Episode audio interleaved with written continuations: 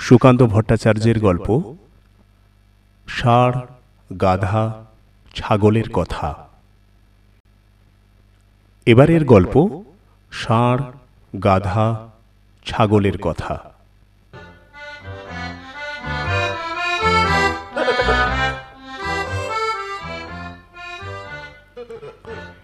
একটি লোকের একটা ষাঁড় একটা গাধা আর একটা ছাগল ছিল। অত্যাচার করতো তাদের উপর, ষাঁড়কে দিয়ে ঘানি টানাতো, গাধাকে দিয়ে মাল বওয়াতো, আর ছাগলের সবটুকু দুধ দুয়ে নিয়ে বাচ্চাদের কেটে কেটে খেতেও কিন্তু তাদের কিছুই প্রায় খেতে দিত না। কথায় কথায় বেদম প্রহার দিত।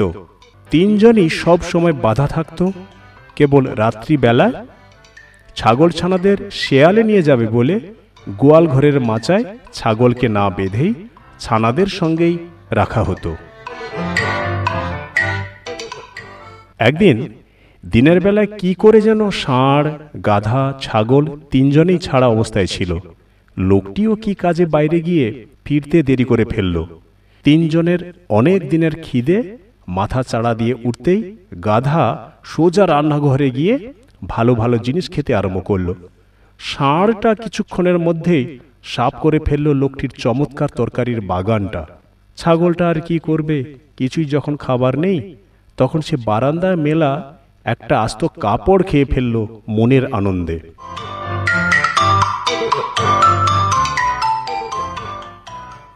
লোকটি ফিরে এসে কাণ্ড দেখে তাজ্জব বনে গেল। তারপর চেলা কাঠ দিয়ে এমন মার মারল তিনজনকে যে আশেপাশের পাঁচটা গ্রাম জেনে গেল লোকটির বাড়িতে কিছু হয়েছে। সেদিনকার মতো তিনজনেরই খাওয়া বন্ধ করে দিল লোকটি। রাত হতেই মাচা থেকে টুক করে লাফিয়ে পড়ল ছাগল, তারপর গাধা আর ষাঁড়কে জিজ্ঞেস করল, গাধা ভাই, ষাঁড় ভাই, জেগে আছো? দুজনেই বলল, হাঁ ভাই। ছাগল বলল, কি করা যায়? ওরা বলল, কি আর করব? গলা যে বাঁধা, ছাগল বলল, সেজন্য ভাবনা নেই, আমি কিনা সব খাই, আমি এক্ষুনি তোমাদের গলার দড়ি দুটো খেয়ে ফেলছি।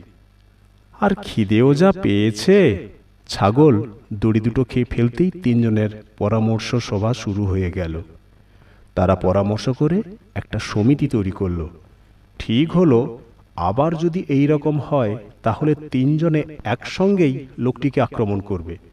ষাঁড় আর গাধা দুজনে একমত হয়ে ছাগলকে সমিতির সম্পাদক করল, কিন্তু গোল বাঁধল সভাপতি হওয়া নিয়ে। শেষকালে ষাঁড় আর গাধা দুজনেই সভাপতি হতে চায়। বেজায় ঝগড়া শুরু হয়ে গেল। শেষকালে তারা কে বেশি যোগ্য ঠিক করবার জন্যে সালিশি মানতে মোড়লের বাড়ি গেল। ছাগলকে রেখে গেল লোকটির উপর নজর রাখতে। মোড়ল ছিল লোকটির বন্ধু। গাধাটা চেঁচামেচি করে ঘুম ভাঙাতেই বাইরে বেরিয়ে মোড়ল চিনল, এই দুটি তার বন্ধুর ষাঁড় আর গাধা। সে সব কথা শুনে বলল, বেশ, তোমরা এখন আমার বাইরের ঘরে যাও আর বিশ্রাম করো। পরে তোমাদের বলছি কে যোগ্য বেশি। বলে সে তার গোয়াল ঘর দেখিয়ে দিল। দুজনেরই খুব খিদে। তারা গোয়াল ঘরে ঢুকতেই মোড়ল গোয়ালের শিকল তুলে দিয়ে বলল, মানুষের বিরুদ্ধে সমিতি গড়ার মজাটা কি? কাল সকালে তোমাদের মনিবের হাতে টের পাবে।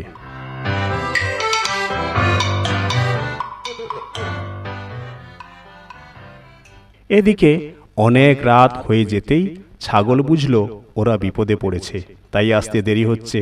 সে তার ছানাদের নিয়ে প্রাণের ভয়ে ধীরে ধীরে লোকটির বাড়ি ছেড়ে চলে গেল বনের দিকে।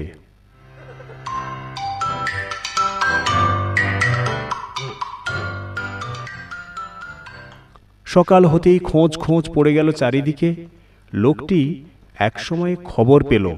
লোকটি একসময়ে খবর পেল। ষাঁড় আর গাধা আছে তার মোড়ল বন্ধুর বাড়ি। অমনি দড়ি আর লাঠি নিয়ে ছুটল সে মোড়লের কাছে। জানোয়ার আনতে।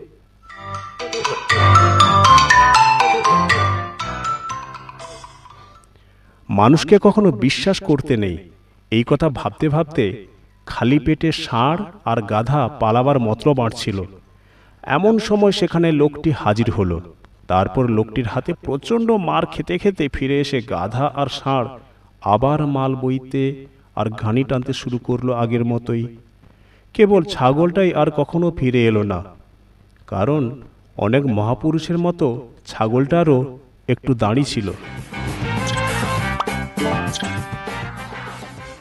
উপদেশ। নিজের কাজের মীমাংসা করতে অন্যের কাছে কখনো যেতে নেই।